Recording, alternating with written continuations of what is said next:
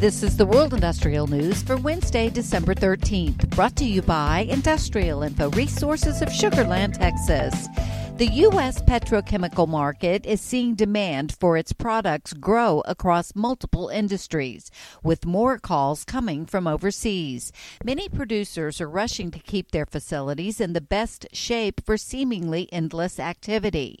Industrial Info is tracking more than 60 maintenance related projects at petrochemical processing facilities across the U.S. that are set to begin in the first quarter of 2024, with more than 95 percent of the investment attached to projects in Texas and Louisiana. In a statement touting the first allocation of incentives from 2022's CHIPS and Science Act, which provides about $39 billion in subsidies for projects to manufacture semiconductors on U.S. soil, President Joe Biden said he expects billions of dollars of awards in 2024. Industrial Info is tracking 147 semiconductor projects valued at $342 billion in the U.S. Yes.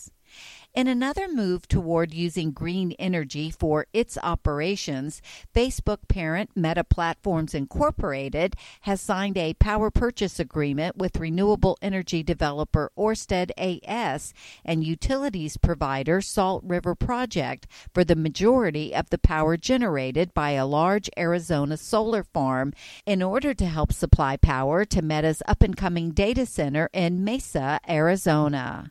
And the European Commission has launched the first European Hydrogen Bank auction to make 800 million euro available to support companies producing renewable hydrogen. Renewable hydrogen producers, which includes those planned projects, can bid for support in the form of a fixed premium per kilogram of hydrogen produced. For details on these and other breaking news, read the full stories at www.industrialinfo.com.